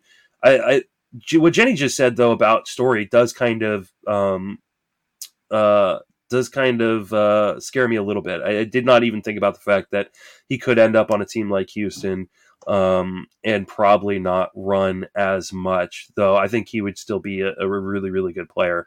Um, so I don't mind taking him where he's going, but uh, I don't think he ends up in Houston. I, I keep thinking he's going to end up in in with the with the Angels. Um, that's my uh, that's the spot that I. Uh, they've got such a big hole there. I guess Philadelphia's a good spot too. So, um, moving right along to guys going outside of the top fifty, and I think we have to start with Myles Straw. He is the uh, he is the player uh, projected to steal the most bases going outside of the top fifty. Jason, you talked about him earlier would you be willing, if you, I guess, needed to take Myles Straw? Are you doing everything you can to avoid doing that? The other, that's exactly what I'm doing. I'm trying to do everything that I can to avoid getting in this pool because when you, I'm just going to run through the name, the five names we have listed because of the flaws, and I've had to take at least one of these guys. Uh, but you know, you got Myles Straw, Tommy Edman, Jazz Chisholm, uh, Akil Baddoo, and Tyler Wade. And I have Chisholm in a league, but I don't mind targeting Chisholm. Uh, because you know multi-position, uh, believe in the athleticism. I know the the before and after injury numbers. Uh, you know James Anderson is is on one end of the love him, and there are other people that are on the opposite end of like I'm out. Uh, with it, Baddoo, you know, Paul's on the I love him, and a lot of people are fading Baddoo as well. Uh, a name that I would throw into this because actually, uh, no, I'll save that for the post 250 um, a piece of that. But if, each one of these guys comes with their with their own risk. Uh, but again, I of this group, Chisholm's my particular favorite uh, because I believe he's got the most overall offensive upside with the least amount of risk. We know what we know what his risk is now. I don't. You know, the, the, strikeouts were problematic, um, but the other guys either have offen- bigger off- offensive flaws or lack of a track record, or in Tyler Wade's case, no power. Uh, and that's where Chisholm, you know, he's a guy that's being taken mm, what fifth, sixth round. I'm trying to remember where I've taken him. Uh, who could take a step forward, whereas the other guys are. Uh, I don't see them taking that step forward. Yeah, I took Chisholm in the towards the end of the sixth round in the AFL Writers League. All right. Uh, what about you? Are you avoiding Myles Straw there, Jenny? Uh, I hopefully. Um, I think the problem is, you know, it's it's hard to say, okay, I can wait on steals, or if I don't get steals, oh, I'll just get Myles Straw. Well, there might be six people in your league who want to do that. And then, so if you start jumping him up and up and up in 80, you know, in the draft to try to get him, then you're like really starting to get to a point where you're costing yourself, you know, perceived value there. So, you know, I, I've heard people make an argument for, you know, for and against whether or not he could lose his job. Um, and if you have a legitimate skills argument as to why he's good and he'll keep it, that's fine. But the argument that I don't agree with is who else do they have? I don't like that. I don't think it in general it's a good argument because a team will find somebody that, you know, if somebody's not playing well, if Myles Straw is not playing well, they'll find somebody else. I mean, I, I go a lot to the Clippers games here in Columbus. There's there are guys there who can come up and take his spot if he's not playing well. So yeah. um, you know, if you think he has the skills to hold it, then that's that's your opinion, and that's great. Um, I don't, I don't want to if I can help it. I, I hope I don't have to. Yeah, I think he's got the skills to keep it. I think defensively is good enough. Uh, he, he, makes a lot of zone contact. It, you know, it can be weak contact at times, but he makes a lot of contact. I do think that he has the skills to kind of keep that role. Um, the problem is, I don't want to be put in a situation where a bunch of my stolen bases are wrapped up into one guy because if he does lose his job, is anybody going to be surprised? You know, not to mention if he gets hurt, then where are all my stolen bases? So yeah, I, I think it is it is more of a hail mary play than coming into my draft deciding this is who I want to get. It's a oh my god, I'm at pick one something, and I go oh no, I don't have enough stolen bases. All right, Myles Straw, come on down. As opposed to entering my draft with a plan that I'm going to be getting Myles Straw on this team. It, but like I said earlier, there's going to be another team in that boat. if you're in a if you're in a larger league, the more the more uh, likely that is to happen. I would even say in just using the AL, using LABR or tout coming up, there's always if you're in an auction, you think about there's always another team that's got a lot of money. Uh, there's mm-hmm. never just one team out there on the island. There may be at the first break, but there's always another team that has money. So there's going to be two teams that have money. You could also, and you have the the confluence of those two money teams, also both needing speed. Then all of a sudden you're going to be paying uh, where you thought, oh, look, I get them late. Maybe I'll get them for 15, 16. You're paying 20. Uh, because it, he literally would be the last guy, like right now, uh, because the guy that I wanted to mention after 250 uh, is ADP is 265, but he's a free agent right now. Uh, so we don't know where he's going to be uh, there. But with Straw, that's what I, I always want to get. I always want to avoid those situations where I'm not having to compete against the other guy with the big money uh, or get into that. At that point, if you've punted, you you should have already made up your mind uh, and say, okay, at this point, I'm not. I know I'm to have to pay, so maybe I'll drive up the price a little bit, and I'm to move on. But you better have plans elsewhere. And then it's like, okay, I need to throw whatever dart I can in the reserve rounds at, at stolen base sources because I'm going to need him. Uh, and you try, that's, you know, last year that would have been Tyler Wade. I know right now he's projected to be a, a mostly day shortstop, um, but Tyler Wade was one of those safe steals guys uh, in, in AL only formats because he wasn't starting for the Yankees, but they did like, they did like to let him run. Um, and so it's like, okay, I'll take that dart and, and see what happens. But I mean, I really want to avoid the situation where I'm in an auction having to bid up there. So watch me get in that situation. I'm going to try to avoid watch. You're going to be like, I thought Jason said he didn't want to do that. Well, if I end up purchasing Michael, My, Michael Myles Straw in either one of labor and talent, it was not by design. I'll tell you that now. Well, and you're lucky that I'm not in your your LABR or tout auction because I'm the type of person that looks for the scarcest category, and that's what I throw out. I, you know, Nicky Lopez and Myles Straw will be one of my first nominations at, at Tout Wars this year, just so I can not let people wait till the end to try to fill that stolen base. I, I, want I want to put pressure on people early. Um, but that being said, uh, let's move on to uh, Tommy Edman versus Jazz Chisholm. Uh, there are some people both these guys are somewhat polarizing there are people in the industry that you know really like one or the other um you know really dislike one of the other jason where are you at i know you just said you just drafted chisholm in the sixth round in a league but where are you at on both uh chisholm versus tommy edman yeah, uh, I, I want Chisholm, and they're not the, even in LABR. They weren't that far apart. Rudy Gamble uh, of Razzball mm-hmm. took Chisholm in the uh, towards the end of the fifth round, and then Edman went three picks later uh, to Steve Gardner, uh, who needed, and, and here's a good example of a team that needed speed, right? Opened up with Corbin Burnes, Rafael Devers, Pete Alonso, JT Realmuto, and Edwin Diaz. And so, like, he was almost forced into taking Edman at that pick.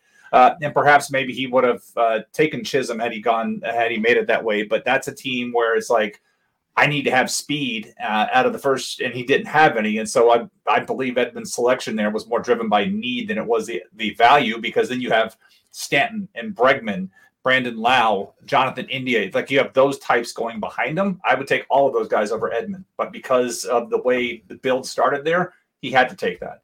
Um, whereas uh, you know Rudy had Al, uh, Albies, Alvarez, Giolito, Franco, and so he too would have needed speed uh, and made Chisholm a target. So Chisholm may have been uh, pushed up there uh, because of that same thing. So, but we're talking about round five and builds being adjusted by needs on speed by the fifth round because of how uh, how teams were being put together, and that's a strategy you're going to have to consider, uh, the listener, uh, as you're trying to put your own team together.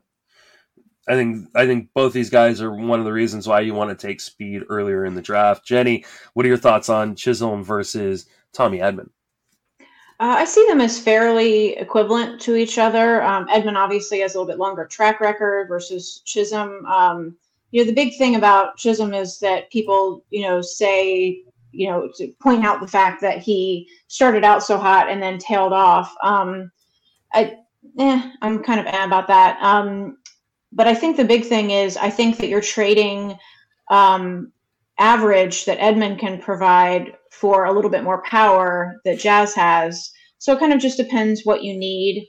Um, I'm I'm okay with either one. There's also the position difference, you know, with Jazz being uh, multi-position eligible at the in the infield and Edman being what does he have? He has second in outfield. Second outfield second. for Edman. Yeah. yeah, so I think it just depends a lot on team needs. Um, you know, I'll do it if I need to. Don't love it. Yeah, um, I think when they fall into the right kind of spot for me is, is when I'm going to be targeting them. I was a little bit higher on Edman coming into draft season. I'm a little bit worried necessarily about maybe the safety of his job uh, long term. They've got Gorman. Uh, you know, they have both uh, Paul DeJong uh, and Edmund, Edmund Sosa. So uh, he, I think he really actually needs to hit um, in order to keep that job uh, as a full time guy not revert into some sort of super utility role.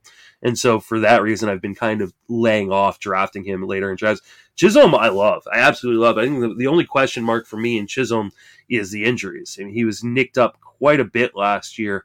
Uh, but I think if you build a pretty good uh, kind of safe base at the beginning of the draft, he can fit into most uh, onto most teams. So uh, he's a guy that I got in the bottle of podcast draft uh, at a really really great price. I think around pick ninety. So uh, especially when he drops in draft, he's he's a guy that I tend to really like, and especially if you are playing in leagues without an overall component and you're willing to uh, kind of devalue your punt batting average, Jazz Chisholm can be a monster. I think in those kind of formats. So.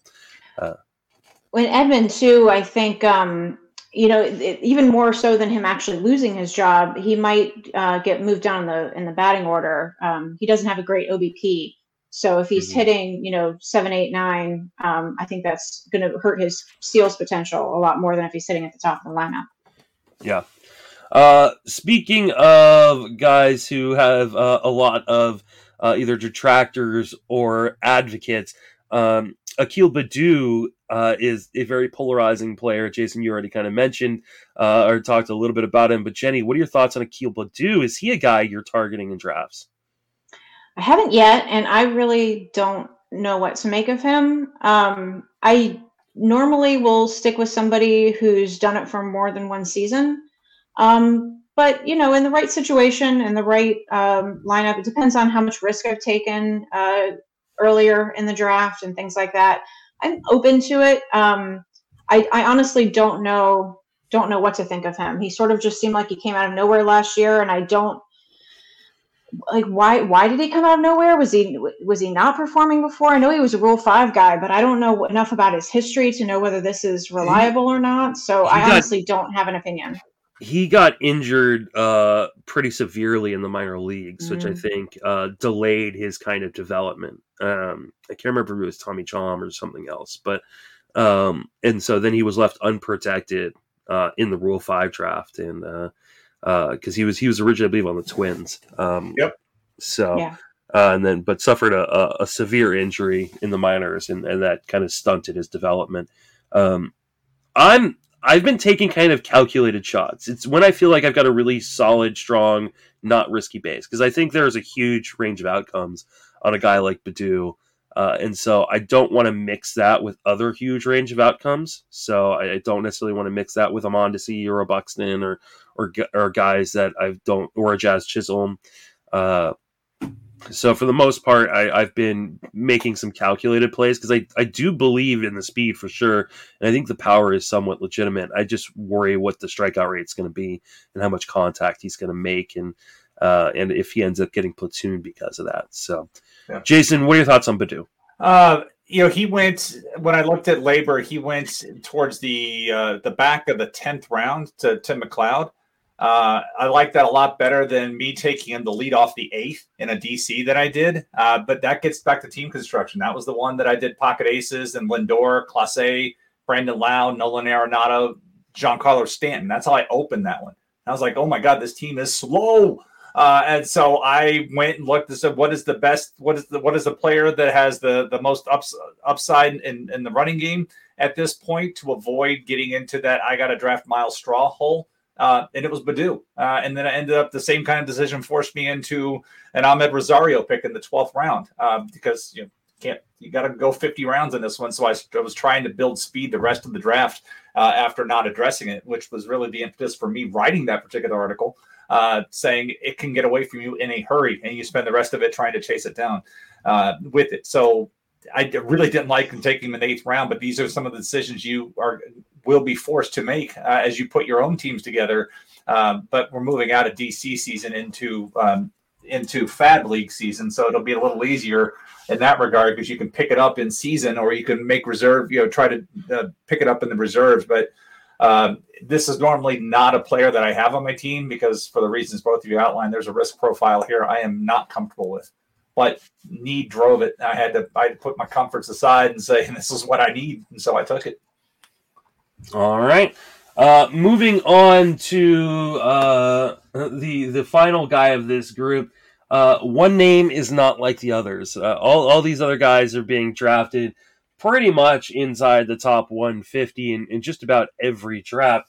And then there's Tyler Wade. Um, so Tyler Wade currently is ADP is 419. He is the only player really outside the top 200 projected to steal 20 bases. Jason, are you interested in Tyler Wade, who at the moment, with a lockout, appears to have somewhat of a full time role in uh, in Los Angeles? Yeah, even without that, I mean, when you look at a guy that's going to qualify, like in Tout, because Tout uses a 15 game eligibility, he qualifies at three spots. In a normal league, he qualifies at third and short. So yeah, you're going to have some in, interest. In NFBC, he qualifies in at third, short, and outfield. Oh, I take. I'm looking at you know because they have it. Oh, they have it because uh, Fangraphs we have it split out in left, center, and right field. That's why. Mm-hmm. Okay, I'm sorry. So yeah, there's there's interest in that. This is a nice. This would be a reserve pick. Uh, you know, like I said, even even in part time duty with the Yankees, he still ran. If Tyler Wade comes on base, he runs. He's going to be with Joe Maddon. Joe Maddon does like letting his guys run. Uh, so even in a reserve capacity, with what expects some value uh, from Wade uh, in, in, the stolen base department. I, I, fail to see how he doesn't steal 12 to 15 bags this year. Uh, it's just going to be how much he plays uh, because in a full time role, the bat could be really empty because um, he's going to hit nine. Just doesn't. Uh, I can't. I don't see any other way he doesn't do anything but hit ninth. Um, and then, but if he hits ninth and he gets on, look who's going look he's going to be on in front of. Um, and it's not like they're going to you can still let him run because you're not going to say, "Oh, I'm going to, you know, I'm going to go ahead and put uh, Ohtani on base and pitch to Trout with with Wade and Ohtani on base because Lord knows those two can probably score both of them on a single uh, with their speed because Wade is one of the fastest players in baseball.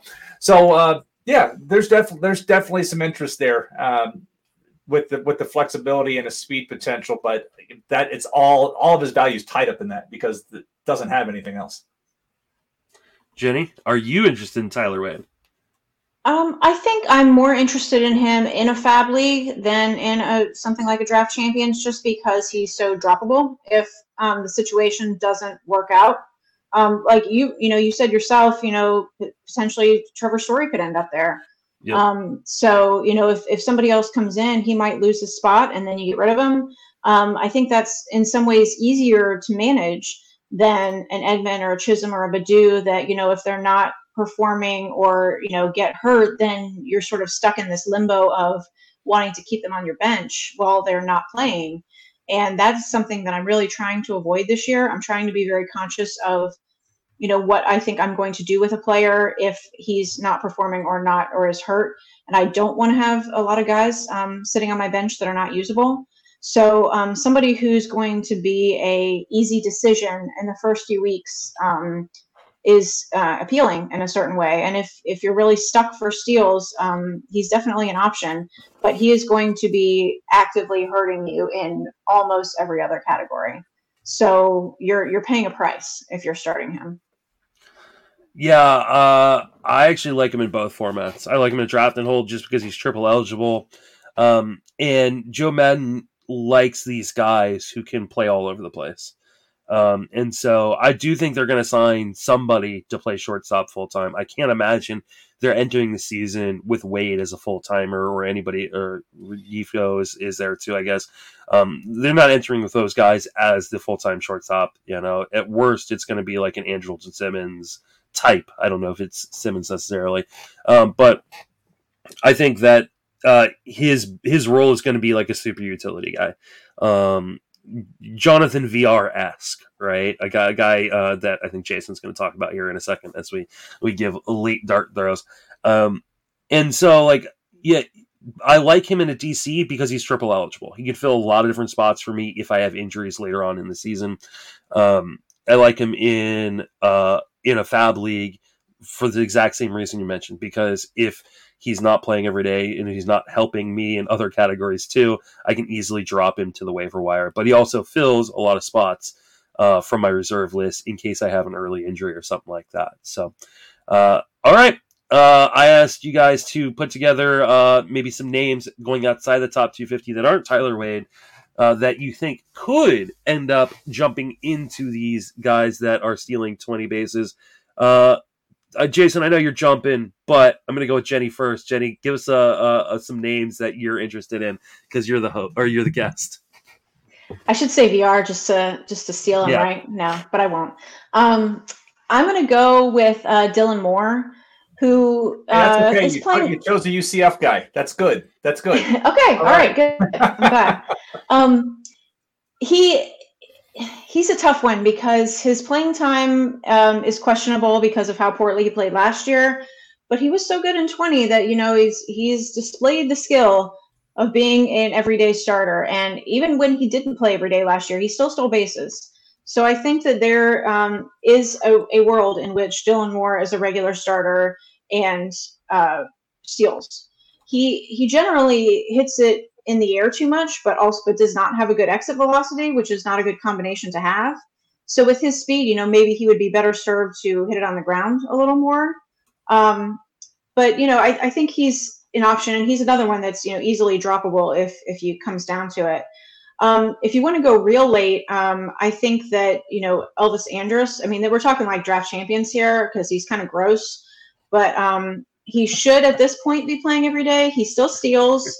And you know, it when it gets down to it, those the late uh, shortstop options can be can be rough. So you know, I think in a really really late situation, um, Elvis Andrus can be uh, a good choice. And a little bit higher up, um, Vidal Brujan, um, I think can be a good one. He is, you know, going at about 325, I think, in the last month. So he's another one that's going to be, we don't know yet exactly what his role is going to be, but if he gets the role, um, he's got a lot of speed, so he he could work if if the you know things fall the right way.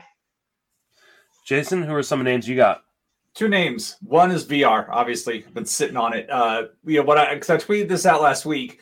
You know, here is the full list of players who has who have had double digit home runs and steals over the past five full seasons, and their ADP over the last month. Trey Turner two, Jose Ramirez four, Mookie Betts 16, Marcus Semien 43, Francisco Lindor 51, Javier Baez 63, Jonathan Villar 266.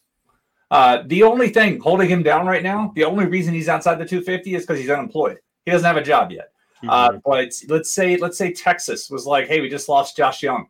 We need a third baseman. Hey, Villar, you can play third base. Why don't you come here? And oh, by the way, you can hit leadoff for us too. And Willie Calhoun back down the lineup.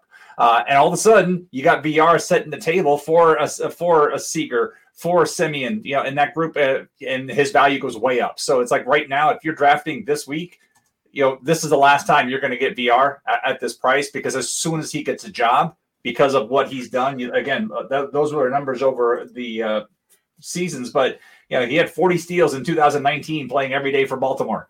He had 35 steals the season before that. He had 16 uh, in the shortened season, 14 last year for the Mets, who just didn't run as much. So if he gets to an opportunity where the environment's right, where he's got the playing time and a manager that's going to let him run, there could be a lot of upside here. Uh, and so his price, and then you know, staying in Texas because I know he burned so many folks last year, but Leody Taveras. Yeah, last year he was inside the top 200. He's now about 600 in ADP. But like he's down in winter ball right now uh, in Aguilas in the Dominican Winter League. He's got more walks and strikeouts. He's 11 of 12 in stolen bases. So it's like if you're in a single league format, I, I can't recommend taking him. He's in a FAAB league, leave him in FAAB. Try to do that. But like if you're in a single league, if you're an AL only deeper league, I don't know how you don't take a shot at him in the reserves just with the speed. Because if something, if we were willing to take him where we were last year, you can't just like throw him away. but like, forget it. One bad season, he was garbage. I'm not going to do anything because you know he was 13 of 18 in steals uh, in Paul's backyard. Um, Round Rock uh, for those. You know, he was right there, and then he was he was ten of eleven at the major league level, and then eleven of twelve uh, in winter league. So it's like he's still running when he gets on base. He wants to run, uh, and who knows what the playing time is going to be. But those are the two guys I would look at late. Villar is not going to be there much longer. Uh, whereas depending on the depth of your league, Taveras makes for a very interesting dart throw late. This is the podcast that I think of when I think of Jonathan Villar because I remember Paul and Justin, you know, hyping him up over the last few years, and now now he's Jason's guy. Yeah, yeah. Some, somehow he's uh, not my guy anymore. Took um, me a while to come around. No, but just when you look at what's out there, and it, this year it's really just because of the speed. And when you, it just mm-hmm. always stuns me to see him still sitting out there that late because he doesn't have a job. But like people say, oh, when Nelson Cruz when he signs, he's going to jump up. But why not Villar uh, with with what he's done and the opportunity?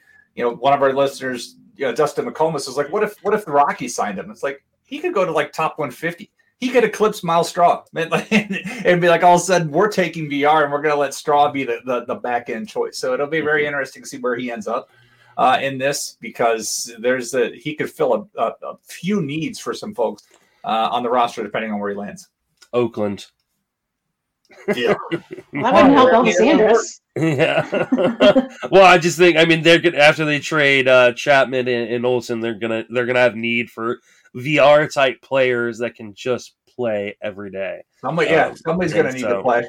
it, it, feels like he likes to just go to these crappy teams because he gets full time playing time. So, um, uh, uh, you guys mentioned a number of guys that I'm very interested in uh, a guy who used to be uh, my guy uh, in the industry that I hadn't talked about a lot or drafted at all this season.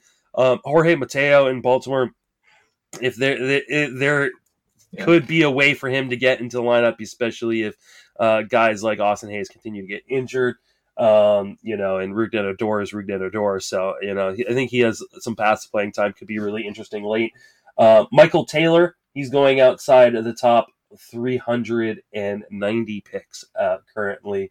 Um, uh, God, I, I, oh, Jarren Duran is a you know former top prospect that debuted last year and sucked, and every time that happens, guy, uh, people in the uh, fantasy community just kind of bury him, uh, bury those guys. So he's a guy I think that uh, probably should be getting drafted higher than he is. Currently going around pick 385.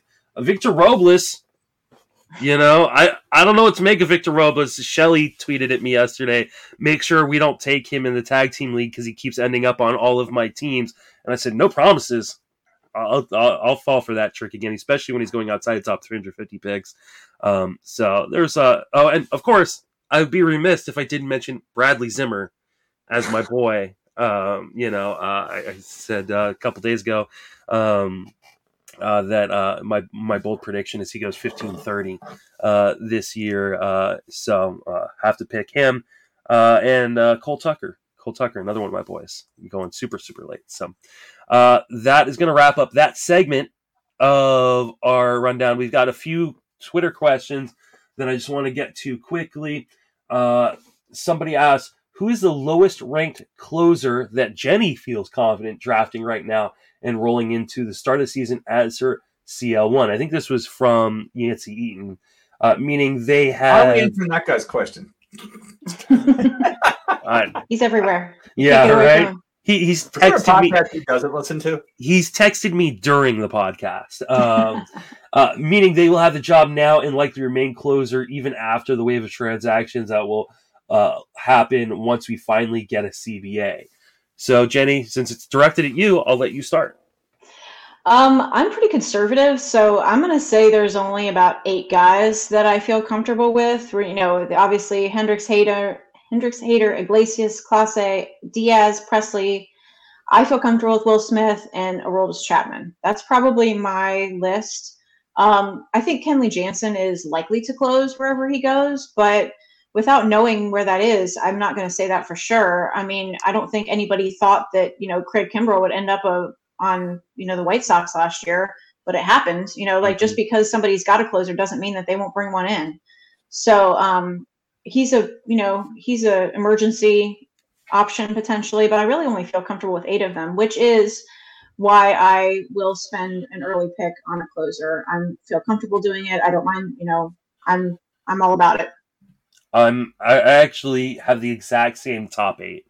Um, so, uh, and I think you can kind of say Jansen, Romano, Melancon are all quasi. I think Melancon's safer than the other two, but um, because yeah. I don't think Arizona will bring anybody else in to challenge him. But uh, I think Arizona could win like 40 games this year. So, um, Jason, who, who's your last closer one you're willing to take a gamble on?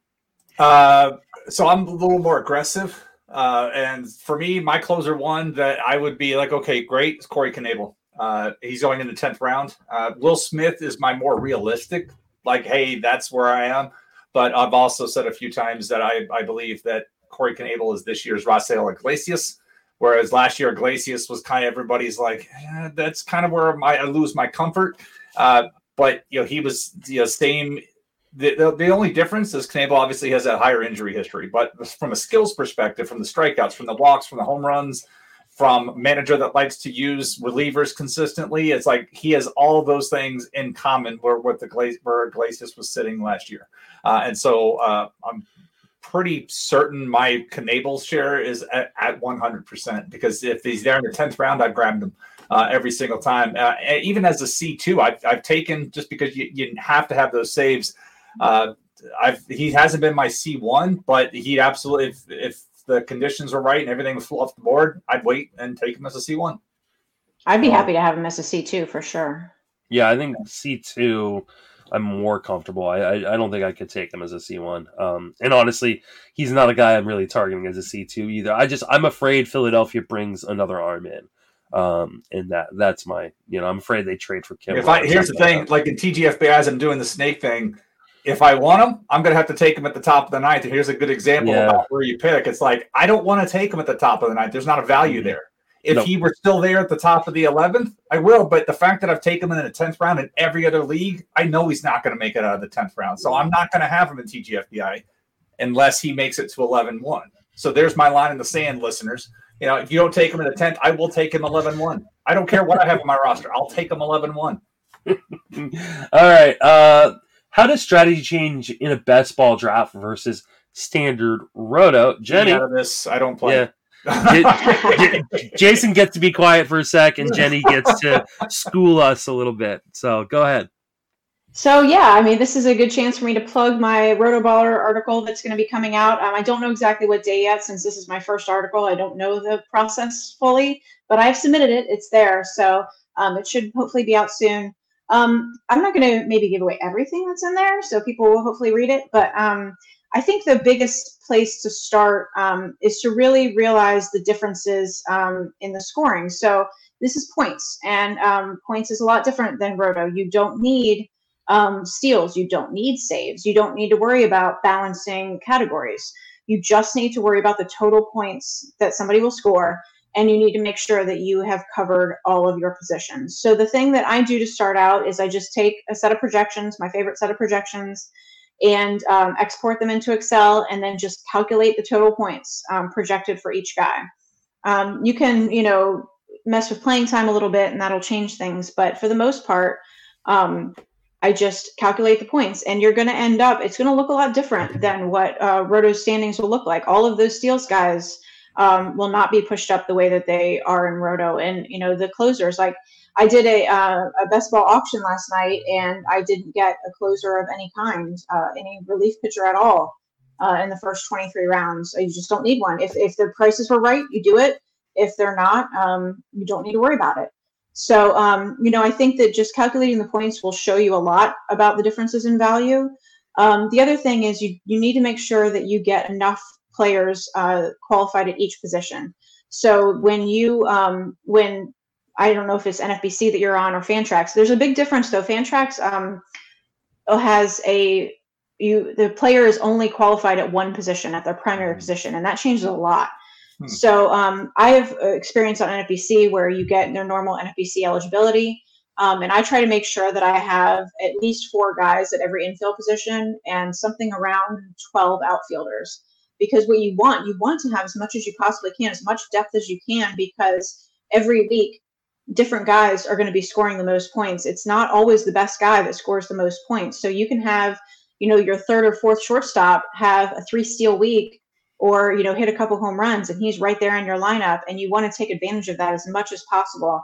And one thing that I did put in that article was, um, hopefully it stays, is a uh, comparison of just making one change in a lineup from um, single eligibility to somebody with dual eligibility and how you know if there's if they have scored a certain amount of points how that can just restructure your entire starting lineup. You know your middle infielder might move to corner infield and that might change the utility guy that's put in and it can make you know a difference of you know 8 10 12 points every week. And if you add all that up it can really make a big difference over the course of the season. Absolutely um, I don't have much to add actually to that. Uh, the only thing I am going to reinforce is um, I think it is really, really important to know your format, right? Know the points, whether you're playing on Fantrax or um, whether you're playing on NFBC or whatever other site might be doing best balls. Uh, make sure you know your format. And I highly recommend using draft software um, because you know, you can use ranks, but ranks are somewhat useless because you know this is the hard part about giving away um, or giving uh, analysis for points leagues is everybody's point system is different. Um, and it's the reason why I know the majority of people who play fantasy baseball play in points leagues, but the majority of the analysis is for Roto, and that's because Roto is a consistent format across all the platforms, whereas uh, points leagues, best ball leagues are not consistent. So, what I highly recommend is RotoLab, RotoWire, one of those draft softwares if you don't want to pony up the money for for those, I think they're well worth the money. Um, but I understand if you've got one fifty dollar league, may not want to pay forty dollars for draft software. Um, then go over to the Fangraphs auction calculator, pick your uh, projection system of choice, put all the point categories in, and run it, and then kind of move guys up and down based on your preference. You know, if I'm just going to say random players here, if Chris Bassitt is uh, you prefer Chris Bassitt over Framber Valdez, um, but Valdez is you know a few spots higher in the ranks. You just move Bassitt up, right? Um, but I think it's it's really important to have the computer do the math for you to the best of your ability, um, and then you play with it from there.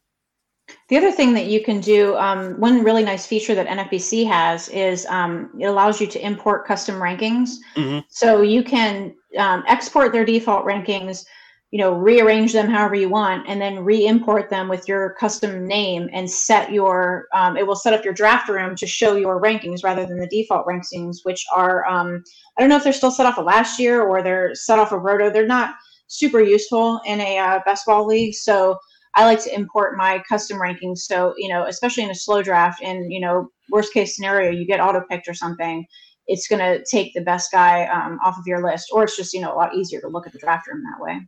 One of these days, I've actually got to do that. I, it's, it's, I did it. Yeah. I have like four different um, custom rankings imported mm-hmm. this year, and it's been really nice. Yeah, I've got. I'm going to do that before we uh, before I head to Vegas. So that's that's going to happen probably this week at some point. So, uh, last question is, what's the deal with Adam Engel? Power, speed, and the glove should keep him playing in the in elite lineup.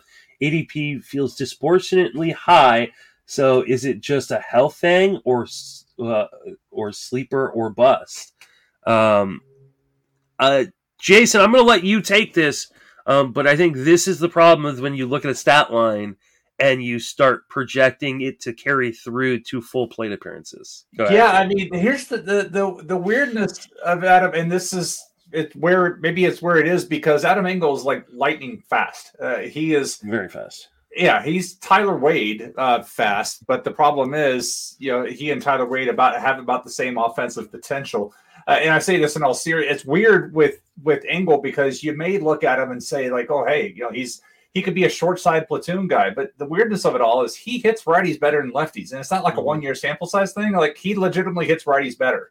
Uh, but at, in that lineup, he's going to be hitting ninth uh, as well, so he would be down in that lineup.